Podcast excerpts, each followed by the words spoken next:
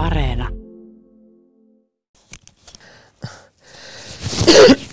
Oletko valmis? Enköhän mä oo. Tämänkertainen aihe on syntynyt vitutuksesta. Ei mun vitutuksesta, vaan, vaan rakkaat kuulijat, monen teidän vitutuksestanne eh, liittyen Yleisradioon. Aiheena on eh, Yle-kritiikki, asia, johon mä törmään, voisi sanoa harva se viikko, mutta sitten samaan aikaan tuntuu siltä, että, että sen asian ympärillä on jonkunlainen hiljaisuus. Että se on totta, mutta sitten siinä on jotain semmoista hyvin hiljaista. Ja mun kysymys lyhyesti sanottuna tänään on se, että mitä Yle, tai tarkemmin Ylen eri toimitukset tekevät väärin. Ja siitä mun kanssa on keskustelemassa toimittaja ja kirjailija Maria Asunta. Tervetuloa. Morjesta, kiitoksia. Morjesta pöytään. Sä aloitit aamulehdessä parikymmentä vuotta sitten toimittajahommat ja ö, nyt olet muun muassa kirjoittanut Turvapaikka uutisissa nimisen teoksen toisen, toisena kirjoittajana ja teet ähm, toimittajan työtä myös, tai olet alkanut tehdä toimittajan työtä perussuomalaisille videohaastatteluita muun muassa. Ähm, kysyin taustaksi eräältä Ylen kriittisesti suhtautuvalta kansalaiselta, mikä hänen mielestään on Ylen suurin ongelma, ja hän vastasi näin. Ongelma on kuplautuneet yleläiset hörhötoimittajat, jotka päästävät ääneen vain lemmikkejä ja totemieläimiä, eivätkä kestä, jos vähemmistöjen edustaja ei nuole persettä. Tunge se nollankuuntelijan podcastisi sinne, minne valo ei paista, yleläinen. No oho. Miltä Maria kuulosti? Onko sä yhtä vihainen kuin tämä kirjoittaja tässä sitaatissa? Tota, en mä oo.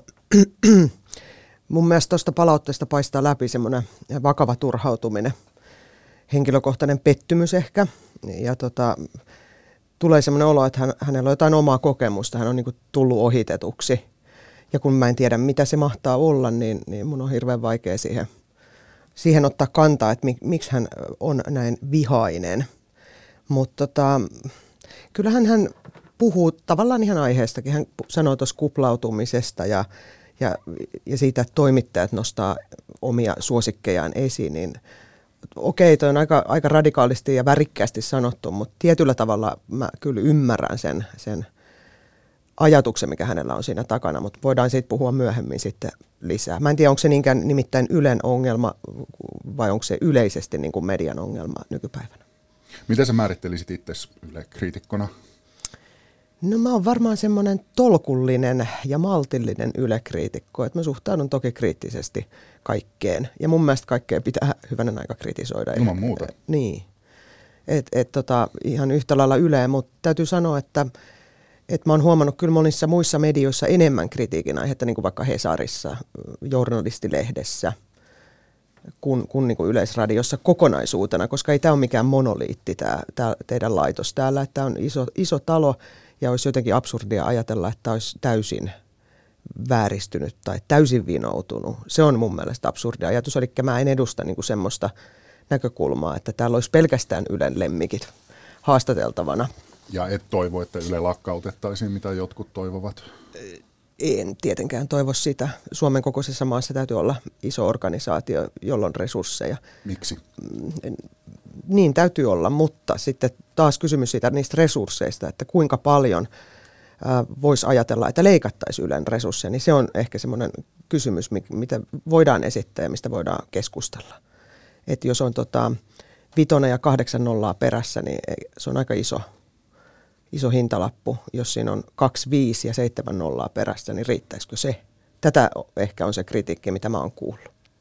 Mitä mieltä sä oot itse tuosta luvusta? En mä osaa sanoa tuohon mitään, koska mä en ole mikään talousihminen. En mä, en mä ota kantaa siihen ajatukseen, mutta, mutta toki niin onhan Jör Donnerkin kritisoinut esimerkiksi FSDtä, sen olemassaolon peruste, perusteita, että jos se vie, vie tota 16 prosenttia budjetista ja katsojaosuus on, on 1,6 prosenttia, niin mikä sen merkitys on? Et, et, semmoista perusteltua ylekritiikkiä saa esittää. Miten susta tuli Yle kriittinen? Onko aina ollut sitä? en mä varsinaisesti ole erikseen ylekriittinen, mä oon, mä oon mediakriittinen, mähän on toimittaja, mun täytyy ollakin. Vai Tuomas, mitä mieltä sä oot? Oot sä mediakriittinen? Se kuuluu vähän tähän niin kuin yleisesti mun mielestä tapaan katsoa tätä maailmaa, mutta kyllä tiedät, että, että mä tarkoitan nyt nimenomaan sitä kritiikkiä, joka, joka koskee niin kuin nimenomaisesti Yleä. Kyllä. Mun mielestä Ylessä on, on ongelmana tietynlainen kolumnisoituminen ja se ehkä liittyy semmoisiin nuoriin radikaaleihin tai, tai tota ideologiseen, identiteettipoliittisiin asioihin. Voidaan niistä puhua sitten yksityiskohtaisemmin vähän myöhemmin, mutta, mutta se on ehkä se suurin ongelma, mikä on, ei se ole pelkästään Yle ongelma, että se on median ongelma muutenkin. Ja he, Hesarissa sitä näkee paljon. Identiteettipolitiikka, joka ikään kuin pyrkii sitten esittäytymään journalismina, kun se on ehkä kuitenkin enemmänkin mielipiteen välitystä kuin tiedon välitystä. Kerro vielä vähän, tai kerro oikeastaan paljon, että mistä tuossa nyt on siis kyse.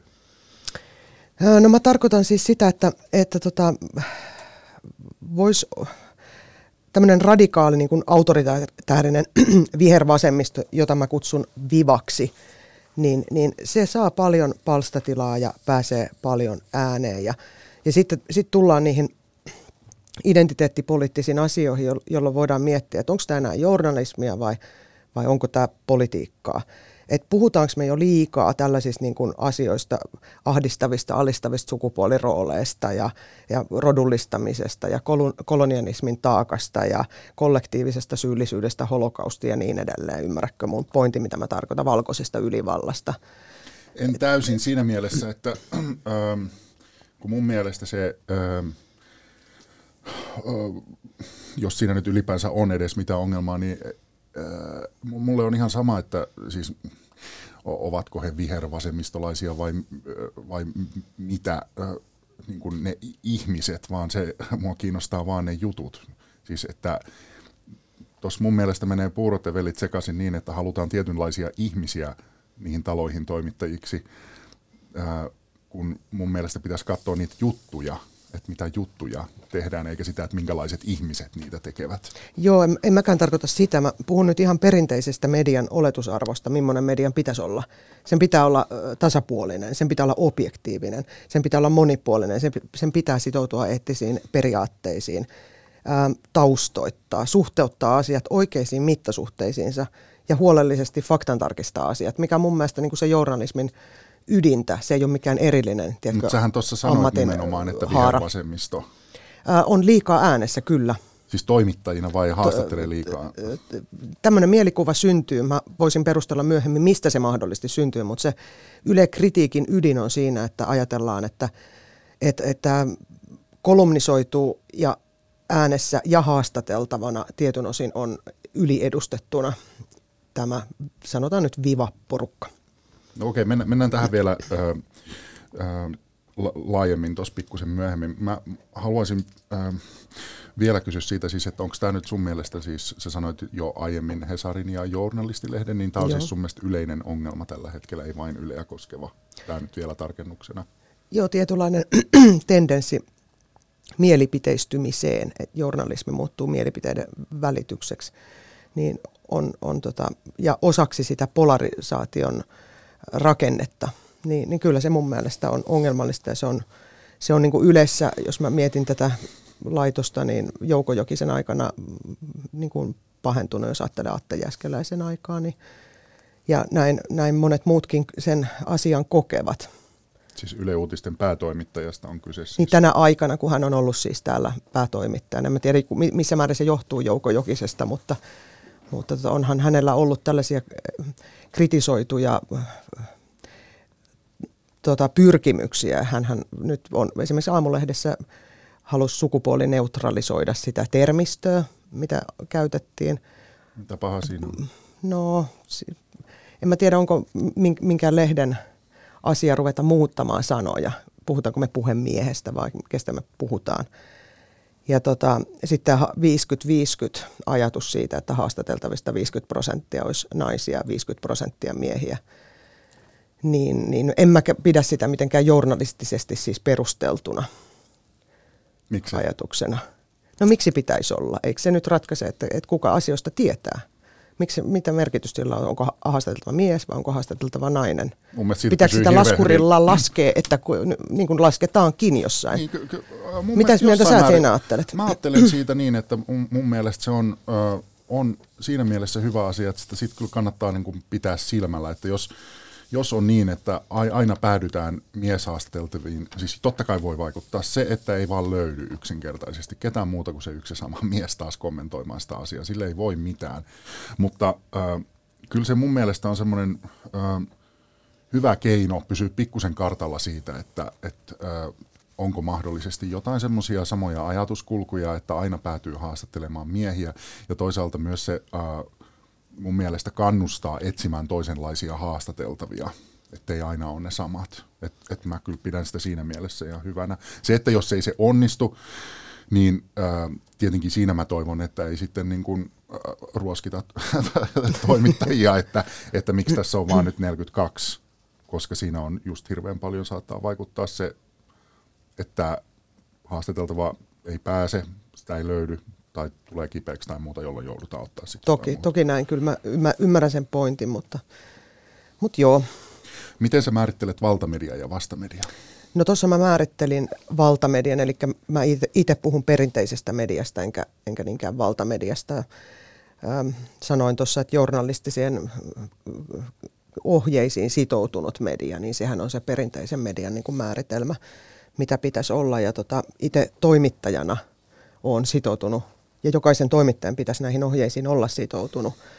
Perinteisellä medialla on siis portinvartija-asema kuitenkin siihen, että, että keitä tälle uutisagendalle nostetaan, ja se on iso, iso valta. Se journalismi on valintoja alusta loppuun asti. Sitten taas vastamedia, ää, mä näen sen sillä tavalla, että se on syntynyt ikään kuin valtamedian luomuksena, vastauksena jonkunlaiseen journalismin kriisiin. Eli on joukko ihmisiä, kansalaisia, jotka kokee, että he ei löydä oma maailmankuvaansa tai vastauksia omiin kysymyksiinsä enää niin kuin perinteisestä mediasta, joka heidän silmissään on menettänyt luotettavuutta, uskottavuutta ja tätä kautta sitten vastamedia on syntynyt.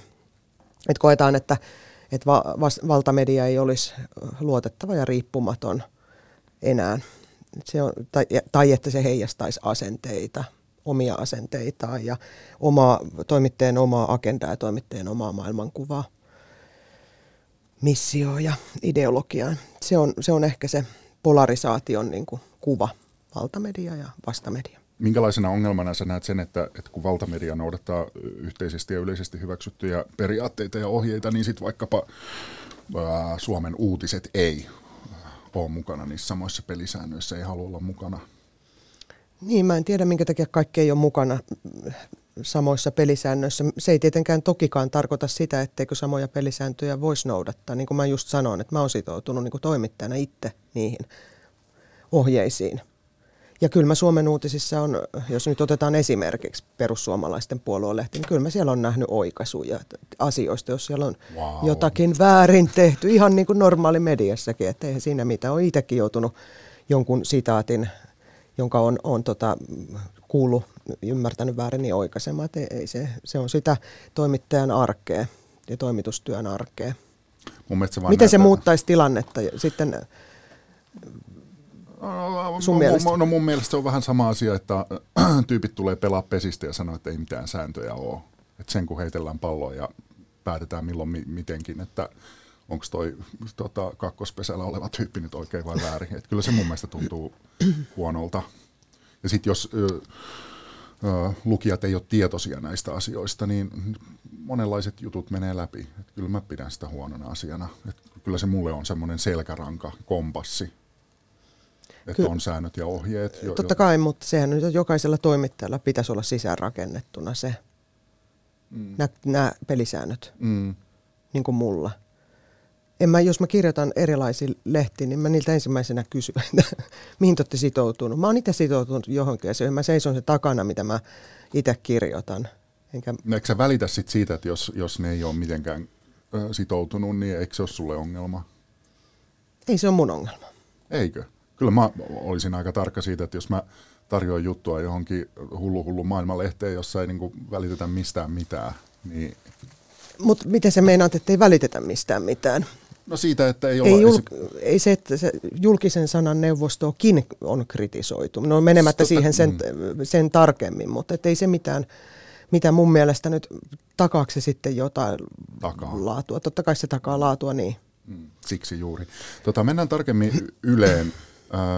Ylen TV- ja radiouutiset, mä luen nyt uutista, ovat kansalaisten mielestä maamme luotettavin uutislähde, selviää kunnallisalan kehittämissäätiön tuoreesta tutkimuksesta. Siinä 81 prosenttia arvioi Ylen TV-uutisoinnin erittäin tai melko luotettavaksi, ja radiouutisten vastaava lukema on 79 prosenttia, eli suunnilleen sama. Ja kriittisimmän Ylen luotettavuuteen suhtautuvat perussuomalaisten tai perussuomalaiset kannattajat. Mistä tämä johtuu? Joo, no toi ei oikeastaan yllätä hirveästi. Noudattaa aiempia tutkimustuloksia. E2-tutkimuspaja joitain vuosia sitten huomasi myöskin, että, että kriittisintä porukkaa on konservatiivit, media ja tota, no ei nyt klassinen liberaalikaan välttämättä löydä omaa maailmankuvaansa aina median näyteikkunasta. Mutta että Yleen, Yleen luotetaan kuitenkin tosi vahvasti, 81 prosenttia. Perusradion kuuntelija tai TVn katselija, joka arvioi siis kuulemansa ja näkemänsä iltauutisten perusteella ja ajankohtaislähetysten perusteella, niin varmasti kokee niin, että ne on pääasiassa luottamusta herättäviä. Mutta sitten se, mistä tulee se epäluottamus, on, on tämä viihteellinen aineisto, ehkä siellä, siellä tai kevyempi aineisto seassa – tietyt keskusteluohjelmat, tietyt kolumnit, jotka on tarkoituksellisen provokatiivisia ja, ja joista sitten tulee aina se kohu. Eli kuljetaan niin kuin tavallaan kohusta kohuun, kohun kautta aina uuteen. Ja tästä syntyy niin kuin vääristynyt kuva myös siitä, että mitä se media tekee ja millaisia ne toimittajat on.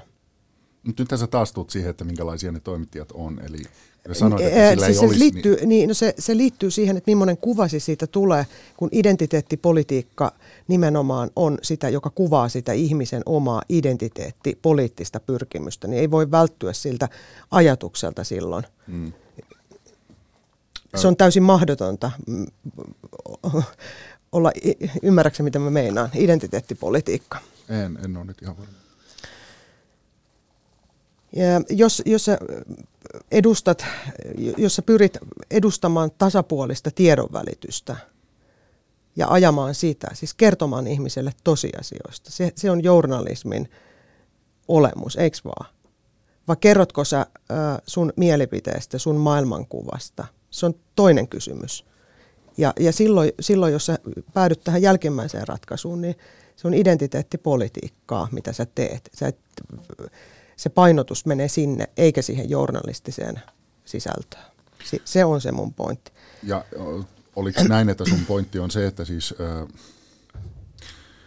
kun perussuomalaisten kannattajat niin, on, suhtautuu kaikista kriittisimmin Ylen uutisiin, niin se liittyy tähän samaan asiaanko?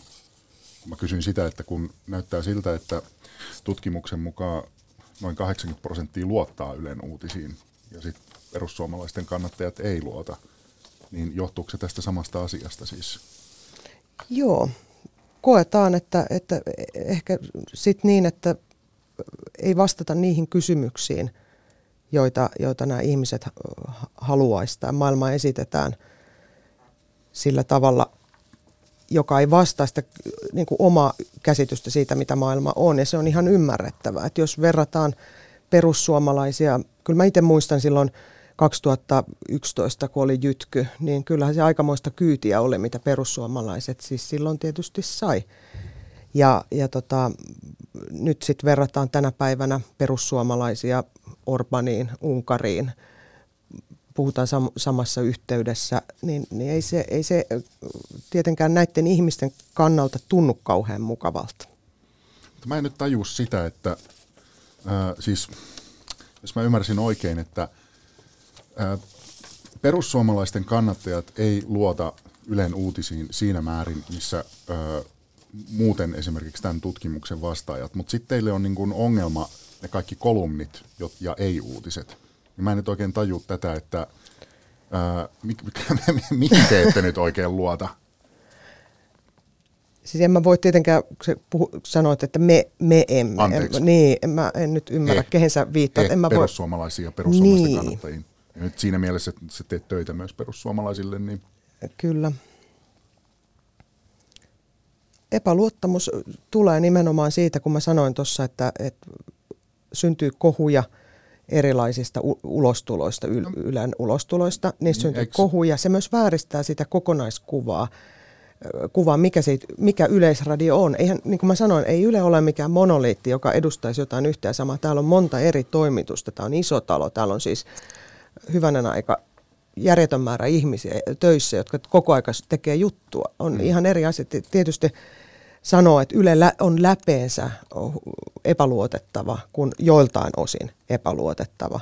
Mutta tietysti semmoiset uutiset, jos uutisoidaan, että halla on ollut natsilippu kulkuessa tai, tai tota, turvapaikka-aiheeseen, mistä me toi kirja kirjoitettiin, mitä silloin painotettiin, mitä, mitä jätettiin ehkä kertomatta, mitä olisi pitänyt kertoa, niin totta kai ne vaikuttaa siihen luotettavuuteen, miten mediaan luotetaan. Mutta sanoit myös kolumnit ja äh, kohut, niin eikö nyt kolumnin tehtävä myös ole herättää ih- ihmiset reagoimaan ja mahdollisesti kohunkin?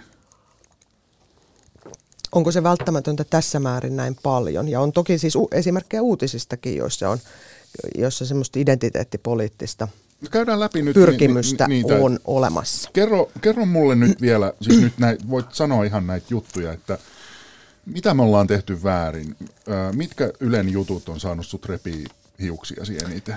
Joo, ootapas pieni hetki, mun täytyy pikkusen luntata nytten, että mä osaan siteerata oikein. Pitäisikö mun syödä tätä suklaata tuossa välissä? Kauhean nälkä. Otan tämmöisen esimerkin.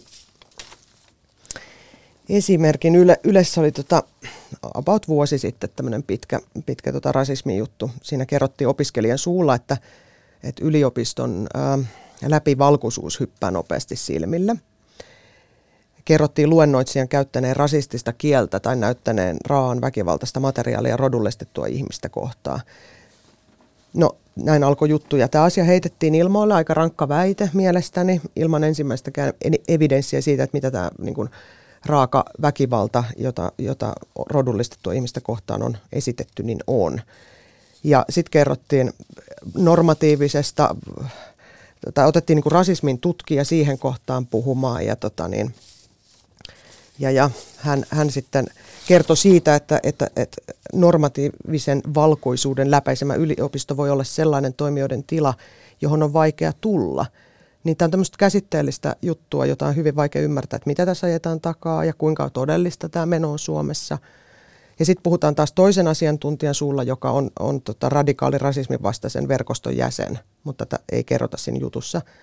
Sanotaan niin, että monet rodullistetut kohtaavat jatkuvasti tiedostamattomia ennakkoluuloja, jotka konkretisoituvat mikroaggressioina eli sanoina ja tekoina, joilla ihminen tahattomasti toiseutetaan ja aiheutetaan vähemmistöstressiä.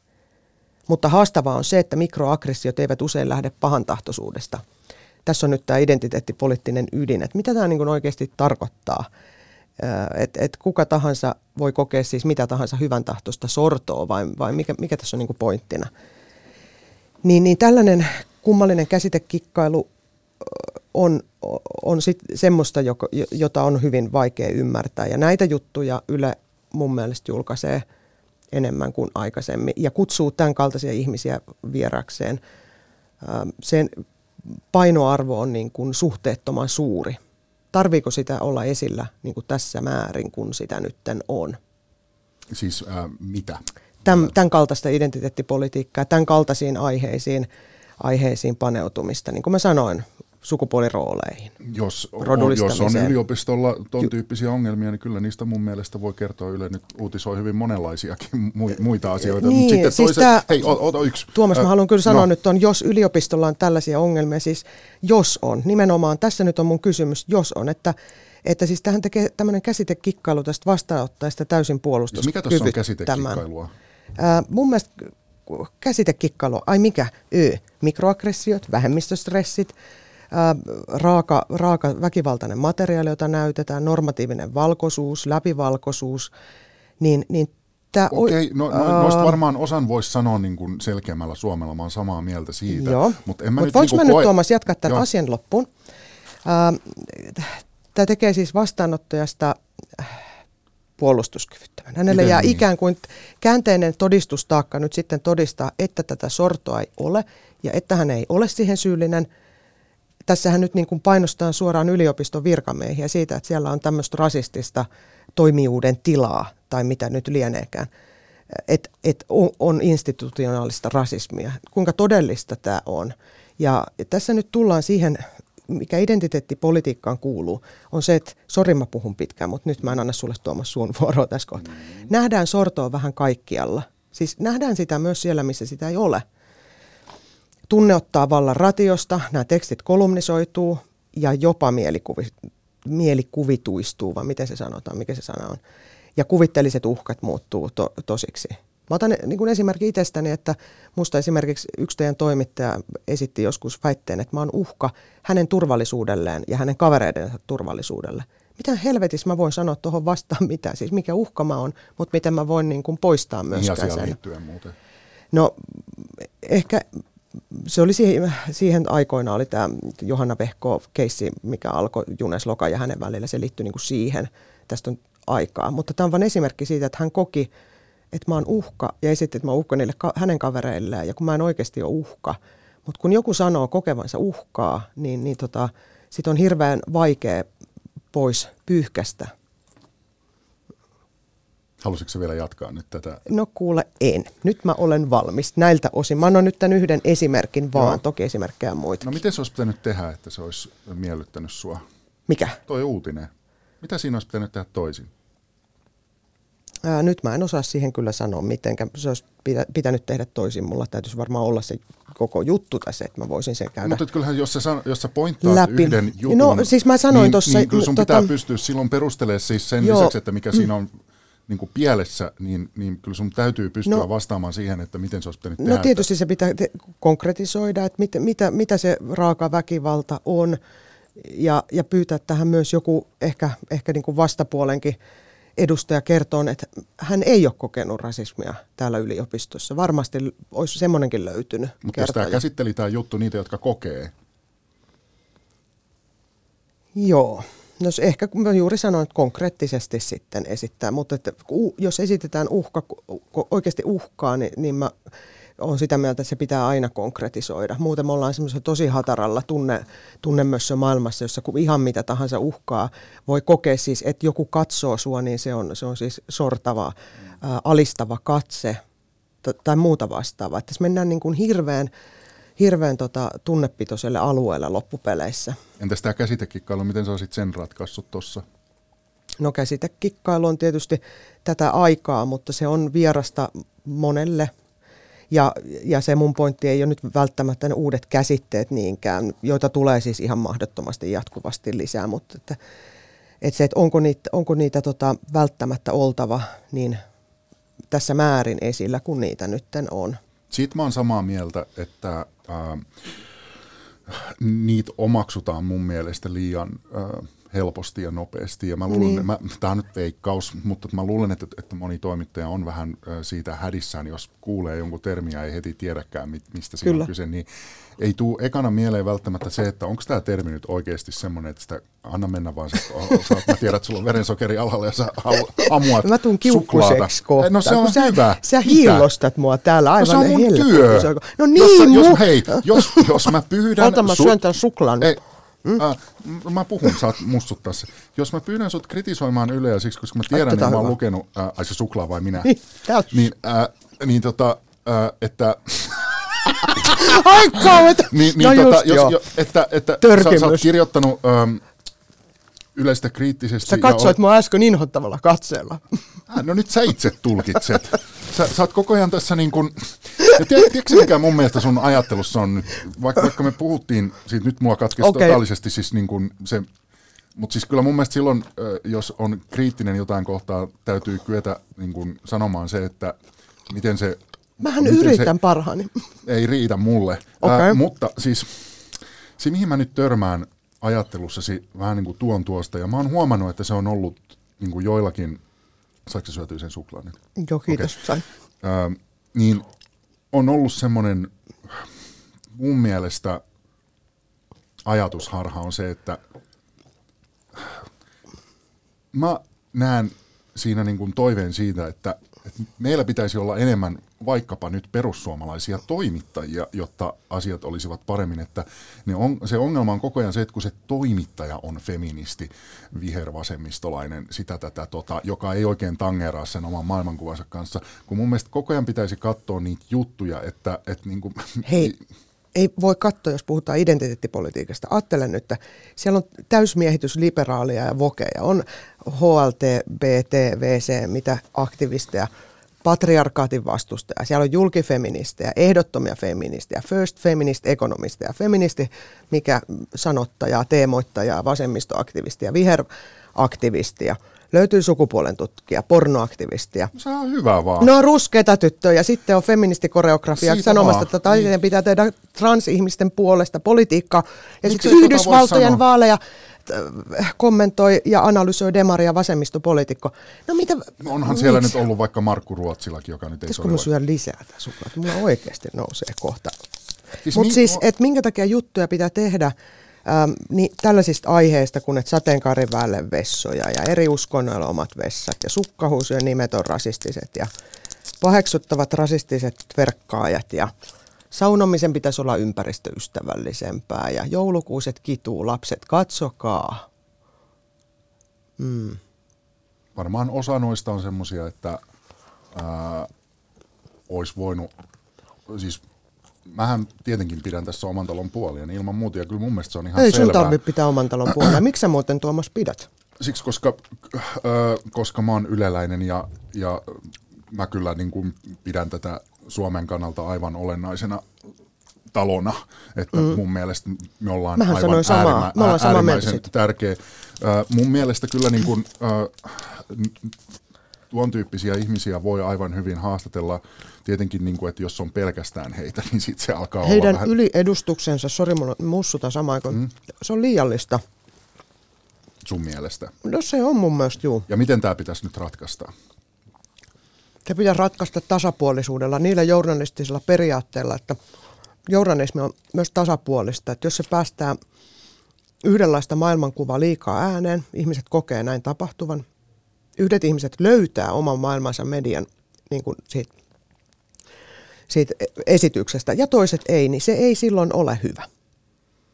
Eli siis heitä pitäisi... Öö, no kuinka monta vaikkapa... toimittajaa on esimerkiksi, kun sä sanoit tuossa, että perussuomalaisia pitäisi olla enemmän toimittajana. Mm. Mutta tai ky- mä en sanonut, mä, tämä mm. mä, mä, oli mun, oli mun tul- tulkinta siitä, että, että niin kun ne, jotka on kärkkäästi ja kovaan ääneen kritisoineet Yleä, niin mun korviin on, on kuulostanut siltä, että he, heitä kiinnostaa enemmän se, että kuka se toimittaja on, kuin se, että mikä se itse juttu on, miten tämä juttu on rakennettu, mitä siinä on.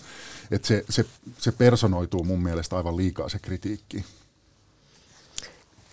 Kyllä mä itse näen hirveän tärkeänä semmoisen monipuolisuuden, joka takaa myös moniarvoisuuden että jos toimittajat edustaa li, liikaa niin kuin samankaltaista maailmankuvaa, se on, muodostuu mm. ongelmaksi, kun se, että on, niin kuin ennen vanhaa muistat, joskus 2000-luvun alussakin vielä toimittajaksi pääsi monta eri kautta. Mm.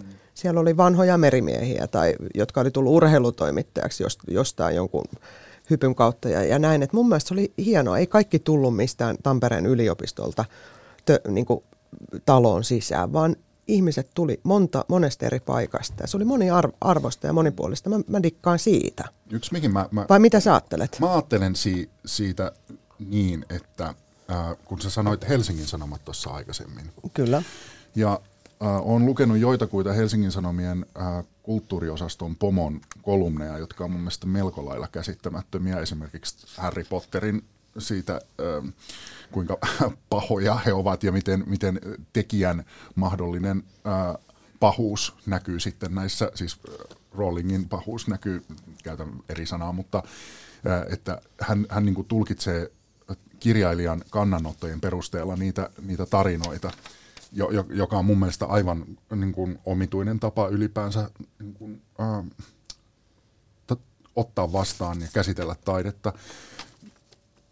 Mä oon miettinyt sitä, että kysytäänkö työhön, työhaastatteluissa, kun, kun vaikkapa otetaan jonkun osaston päälliköksi, siitä, että, että okei, äh, sulla on tämmöinen aatemaailma, miten se näkyy sun journalismissa vai näkyykö? Ja onko se ok, että se näkyy? Että äh, siinä mielessä niin kun mä oon jossain määrin samoilla linjoilla sun kanssa siitä, että, äh, että jos jossain vaikkapa mediassa, niin kuin mun mielestä Helsingin Sanomissa on aika vasemmistolaista se journalismi, niin kysytäänkö sitä mitenkään niissä silloin, kun rekrytoidaan porukkaa, että, että miten sä annat niin kuin sun maailmankuvasi näkyä jutuissa? Minkälaisia valintoja sä teet haastateltavien suhteen näin? Nimenomaan. Mm, ja se on mun mielestä sillä ja, jos... tätä, tätä, ja mä oon ihan samaa mieltä tuosta. Mä äk, ihan pienen pätkän luen Ukkolan Sannalta, joka on siis Ylellä ollut pitkään mm. toimittajana. Niin hän kirjoitti median aattelisuudesta toukokuussa 2020. Tämä on tästä meidän turvapaikkauutisista kirjasta. kirjasta. On, tot, on, totta onkin, että toimittajat ovat arvomaailmaltaan yleensä arvoliberaaleja. Iso osa valtamedian, etelän median tai perinteisen median merkittävistä toimittajista asuu suunnilleen samalla postinumeroalueella. Ilman muuta tämä näkyy myös journalismin sisällöissä, vaikka toimittajat eivät siitä erityisen mielellään itse puhu. Identtinen maailmankuva näkyy usein selvästi toimituksellisissa sisällöissä. Niin tämä on se asia, mistä mä tässä nyt yritän mm. sanoa.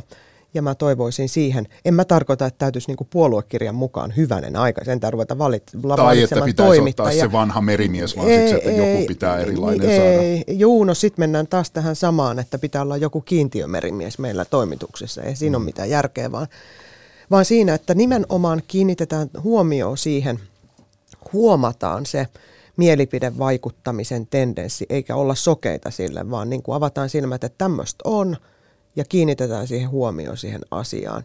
Ei siihen pysty puuttuu niin kauan kuin sitä ei voida myöntää. Ja jos me puhutaan nyt Ylen politisoitumisesta, niin hyvänen aika, tämä laitos on luotu joku lähes sata vuotta sitten.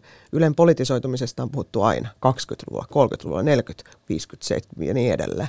On puhuttu Hella Vuolijoen aikana, sodan jälkeen ja ennenkin silloin 20-luvulla ja puhuttiin Reporadiosta Einois Revon aikana, niin, niin mikä tästä aikakaudesta, tästä 2020-luvusta tekee jotenkin niin käsittämättömän ihmeellisen ja erikoisen, että tätä politisoitumista ei olisi, ettei siitä voisi keskustella. No voihan siitä keskustella. Ja, siitä jos... juuri, ja nythän me siitä keskustellaan, mm. että, että, tota, että miten se näkyy nyt. Ja mun mielestä tässä identiteettipolitiikassa se politisoituminen nimenomaan nyt näkyy. Ja sano vielä se, että ö, sä sanoit sen jo, mutta sano se vielä, niin kuin, että mi, millä tavalla siihen pitäisi kiinnittää toimituksissa huomiota ja, ja ö, mitä siinä pitäisi ottaa huomioon, että sä et olisi siitä niin kiukkuinen ja pettynyt? No kyllä se täytyy niin kuin miettiä, että kun otetaan haastateltavaksi ihmisiä, vaikka keskusteluohjelmia ja siellä on feministi suora, niin onko se välttämätöntä, että, että mä peräänkuulutan tässä pelkästään ja ainoastaan tasapuolisuutta. Ja sitten sitä, että, että tota, journalismi ei ole mikään, mikään väline käsitellä jotain identiteettiasioita. Jos mä ajattelen niin nuorta sukupolvea, tämmöistä ehkä radikaaleakin sukupolvea, joka kipuilee tavallaan jonkun psyykkisen problematiikan no, ainahan kanssa. näin on ollut. Nimenomaan. Mm. Aina näin on ollut ja aina näin tulee olemaan, mutta journalismi mm. ei ole se ratkaisu siihen. Se ei ole se, millä sitä nyt tarvitsee niin toimittajan itse käsitellä näitä, näitä omia ongelmiaan hyvin negatiivisesti usein ja dogmaattisestikin. Niin tota, siihen täytyy löytyä joku muu kanava näiden näiden asioiden käsittely. Joku muu keino niin kuin tavallaan purkaa sitä hyväksyttävällä tavalla, mutta journalismi se ei ole. Miksei? Ei, ei se, se voi olla journalismi? Miksi sen täytyisi olla? Joo, jos se on suoraa, jos, on niin kuin, jos on suoraa eikä epäsuoraa, että sitä identiteettipolitiikkaa ajetaan sinne juttuihin epäsuorasti, niin silloin se voi olla ok, mutta kyllä aikuisten niin kuin, muistan itsekin nuorena toimittajana, että oli konkari-toimittajat, jotka sanoivat, että onkohan tämä nyt vähän mustavalkoista ajatella näitä. Voisi, voisi se vähän miettiä niin kuin enemmän. Että kyllä meidän konkareiden tehtävä on myöskin sanoa jossain määrin tälle nuorisolle, että, että, että onko tämä nyt jutun aihe välttämättä. Että, että, ellei nyt sitten todella tarkoitus ole herättää tahallaan kohua ja tehdä klikki journalismia jollain, jollain tota, sukkahousut on rasistisia jutulla, niin ok. Sen mä oon kyllä huomannut, tuun siinä me vähän vastaan, että vaikuttaa siltä, että kolmekymppisiä naisia kyllä vaivaa hyvin, hyvin monenlaiset asiat. Kyllähän vaivaa, juu. Kyllä meitä keski-ikäisiä naisiakin vaivaa tosi moni asia. ja teitä miehiäkin vaivaa. vaivaa Älä joo, sukupuolita joo, tätä mutta, nyt ollenkaan. Ei, mutta, mutta ö, juttujen määrässä voi olla ehkä vähän korostuu välillä se. Mites muuten tuota, sun mielestä Yle on kohdellut pääministeri Sanna Marinia? Aika sirkkihansikkain niin kuin media yle, yleensä ottaen on kohdellut. Ja e, jonkunlainen kuheruskuukausi heillä edelleen on meneillänsä. Mun mielestä pääministeri ö, on nyt viime aikoina siis mm, tullut ulos sillä tavalla, että hän olisi saanut, voinut kyllä saada niin kuin suurempaa kritiikkiä osakseen, että, että Ylellä oli tuo puheenjohtaja vaalitentti hiljattain, niin siinä, kysy, siinä, siinä sitten tota Marin vieritti tavallaan niin kuin eduskunnan syyksi sen hallituksen toimesta perustuslakivaliokunnan viedyn tartuntalain surkeen esityksen. Ja tämä oli vakava asia, että siinä jäin miettiin, että, että valehteleeko pääministeri, onko hän ihan ulalla näistä asioista – ja, ja tota, molempi vaihtoehto oli, oli pahempi, että hän vieritti siis syyn syyttä eduskunnalle. Tähän ei sitten tullut mitään oikaisua Ylen puolelta. En tiedä, jatkuuko esimerkiksi tänään tai nyt ihan lähipäivänä tämän asian käsittely sitten. Mutta kyllä niin kuin hallituksen hinta, tavallaan hallituksen tyrimisestä tässä tartuntalakiasiassa on, on semmoinen, mitä pitäisi pystyä keskustelemaan että ei meillä olisi koko brittivarianttia, jos me oltaisiin silloin ajoissa saatu, saatu niin kuin tiukempaa rajavalvontaa. Ja mietin myös sitä, että tarkkuus on toimittaja hyvä, että jos pääministeri sanoo jotain epäselvää, niin, niin tota, kyllä siihen sisältöön pitää pystyä puuttumaan tarkasti. Että ei riitä se, että, että tota, kaikki kuitataan ikään kuin, no se vähän epäselvästi sanoo, että, että joo, ja tul, puhutaan tulkinnoista, että ei, ei kaikkia asioita voi loputtomiin tulkita. Kyllä täytyy ymmärtää, että on olemassa ihan tarkat käsitteet ja, ja näin, että pääministerin olettaisi pysyvän niin tarkoissa käsitteissä. Että sillain, sillain koen, että Yle olisi heti voinut sen oikasta. Somekansahan sen oikas, nämä pääministerin puheet ja Uusi Suomi – sitten kirjoitti siitä asiasta, tosin kylläkin asian vierestä. Mutta, mutta Mikä se asia oli siis? Siis se liittyy tähän tota, puheenjohtajatenttiin ja perustuslakivaliokuntaa, hallitukseen ja eduskuntaa. Tartuntatautilaista oli siinä kysymys.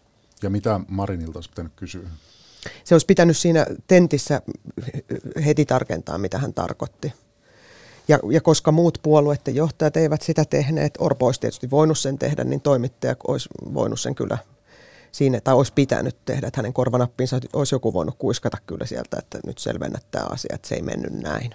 Missä muussa toi sun mielestä Marinin silkkihansikkain kohtelu yleensä on näkynyt ja kuulunut? No jos nyt vertaa vaikka, että miten, miten vaikka Sipilää kohdeltiin silloin kun hän oli pääministerinä tai halla joka ei ole ollut pääministerinä koskaan, miten, miten heistä on kirjoitettu ja kritisoitu ja heidän tekojaan on varsinkin Sipilän te- teko, teko tota, ja sidonnaisuuksia niin kuin selvitelty, millä intensiteetillä se tapahtui, niin, niin eihän, eihän niin kuin meidän nykyisen pääministerin tällaista kritiikkiä. Jos ei siinä ole niin kuin riittävästi syitä, koska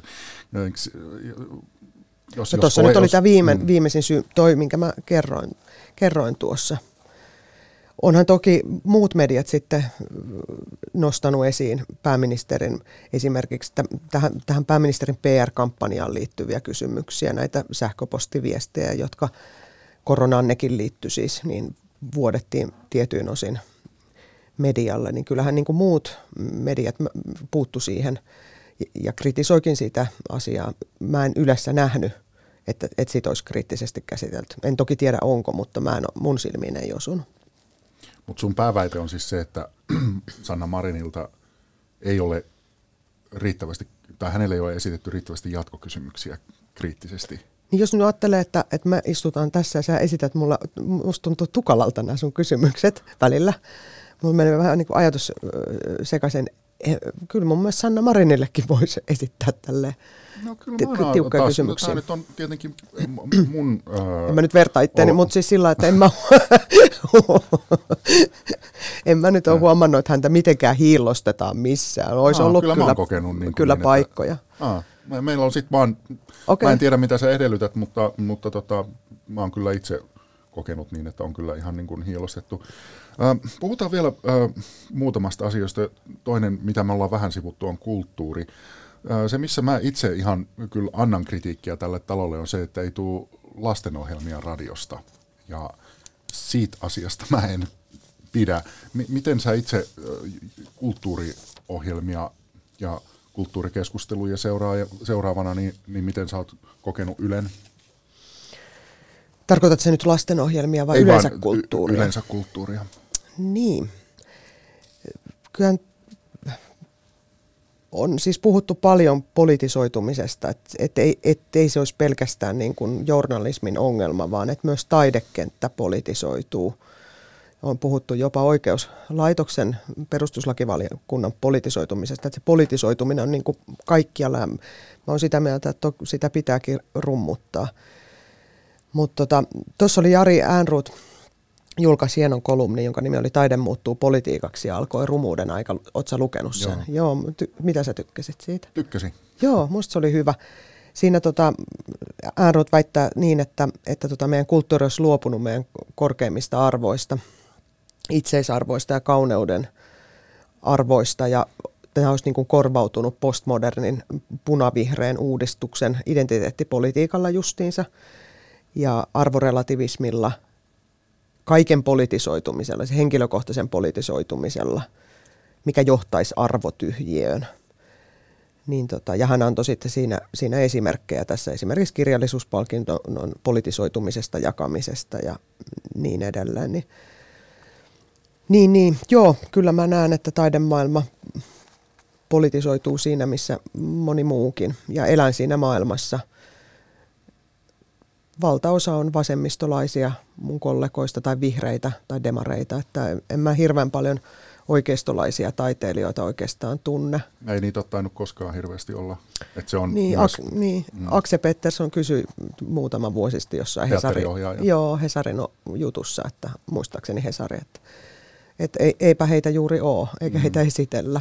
Niin ja se se tekee myös just tämän journalismin tekemisestä välillä hankalaa, koska niitä on niin vaikea löytää, jotka ajattelisivat niin. eri tavalla. Ja, ja uskaltaisi sanoa.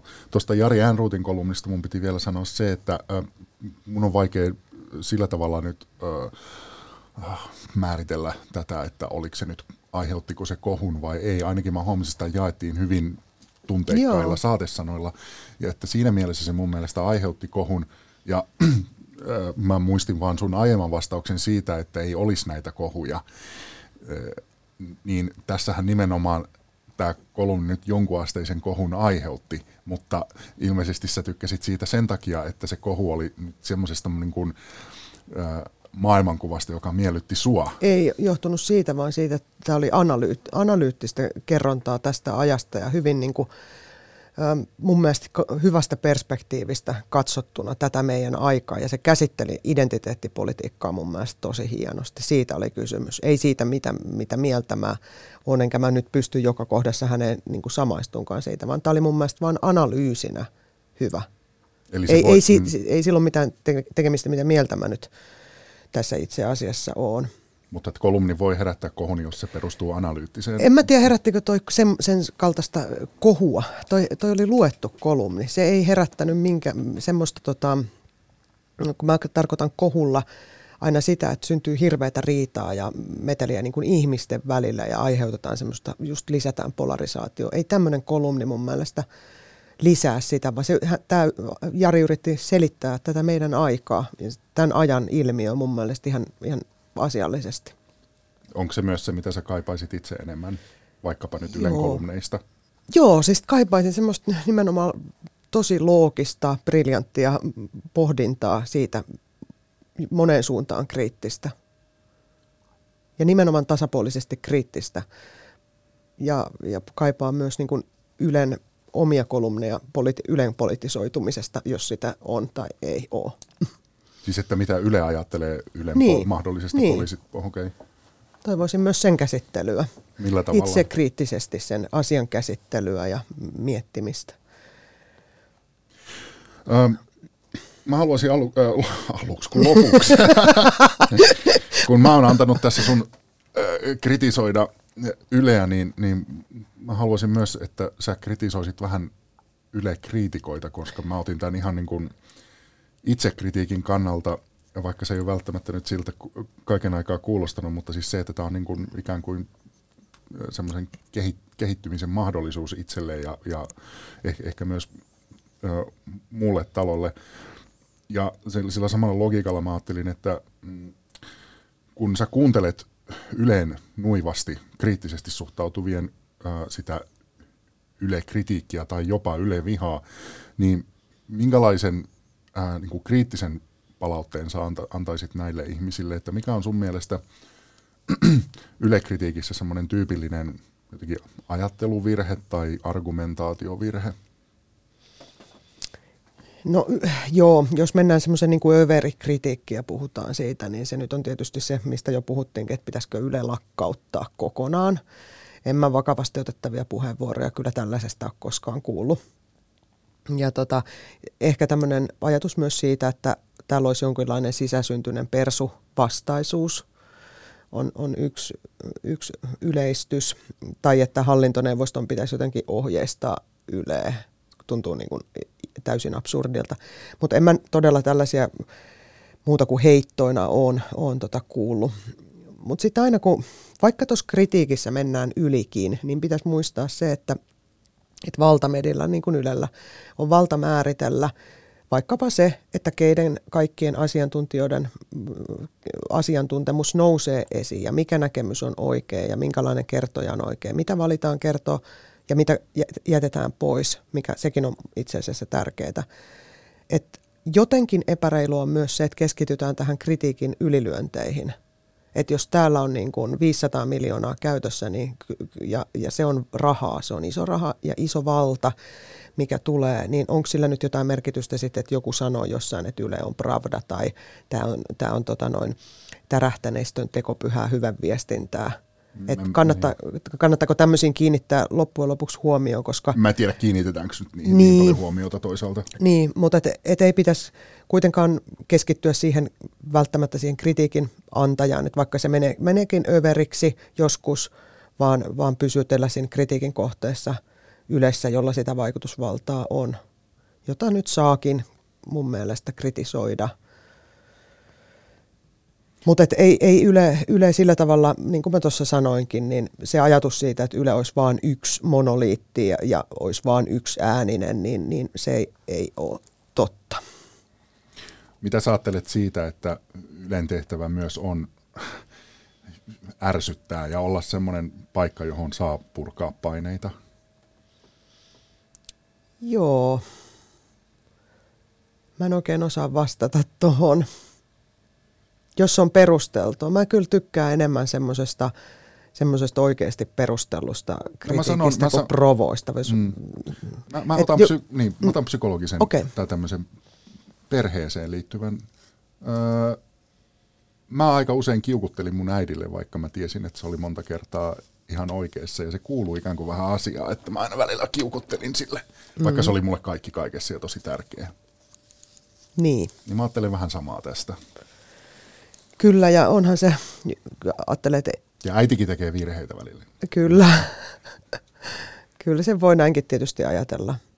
Ja joskus ajattelin sitä Einois Revon aikaa 60-70-luvulla, että hän nosti niitä radikaaleja, niin hyvänen aika siellä oli huippu upeita radikaaleja, jo, joita hän nosti Kalle Holmberit ja terveisiä Kallelle sinne rajan taakse. Hän oli meidän perhetuttu. Ah esimerkkinä vaan, ja nykypäivänä totta kai mm, tässä radika- niin kuin radikaalissa nuoriso, nuorisossa ja heidän ulostuloissaan on, on ehkä sama, että halutaan antaa tilaa, mutta että tietysti täytyy sitten ymmärtää se, että se vastareaktio tulee sieltä, että se tuli se politisoitunut reporadio, ja nyt jos sit joku sanoisi vaikka, että politisoitunut jokisradio vaikka, mm, niin, niin se nousee sitten sieltä. Sä sanoit ton. Mä sanoin ton, mutta en mä nyt joukoa siitä, siitä nyt syytä sillä tavalla, mutta voisi ehkä Sanoinpahan aikuinen, kuitenkin. sanoinpahan nyt kuitenkin tässä, joo, että, että jossain kohtaa voi kuitenkin miettiä, että mikä on niin kuin, missä kohtaa voi laittaa rajan siihen, siihen kiukutteluun. Vielä lopuksi, saat nyt sanoa vielä, kun mä oon sen verran monta kertaa sua keskeyttänyt, niin minkälaisen yleensä haluaisit? Mä haluan tasapuolisen, moniäänisen ja monipuolisen yleisradion. Se on se ajatus, mikä mulla on. Ja kuinka paljon siihen on nyt nykyisellä Ylellä matkaa sun mielestä? Onko se tavoitettavissa? On, sehän on helposti tavoitettavissa näillä määrärahoilla. Ja mitä se vaatisi nyt ensisijassa? Se vaatisi tietynlaista sellaista tota noin, itse tutkiskelua sen, tämän kritiikin suhteen, että, että siihen ei kannata suhtautua ylimielisesti kuitenkaan siihen kritiikkiin, mitä ihmiset antaa. Että kyllä se jostain, jostain kumpuaa se kritiikki ja siihen pitää tota, sen äärelle pysähtyä. No, Su- suhtauduinko mä suhun ylimielisesti? Et. No hyvä. Suhtauduinko mä suhun? Et. Eli ollaan kavereita. O- ollaan, tietysti me ollaan kavereita. Mutta se, se, se just ehkä, että mitä siitä kuvasta puuttuu, että mitkä on ne aiheet, joista ei haluta puhua, mitä, mitä valitaan jättää kertomatta, niin se on aina semmoinen, mikä mua kiinnostaisi. Mulla olisi esimerkkejä siitä, mutta meillä ei ehkä aika nyt riitä Mä sano yksi. turvapaikka-aiheen tiimoilta. No esimerkiksi turvapaikka-uutisoinnissa, niin Yle teki semmoisia ylilyöntejä, että puhuttiin esimerkiksi näistä Karjalan evakoista ja kytkettiin ne sitten, sitten näihin tulijoihin.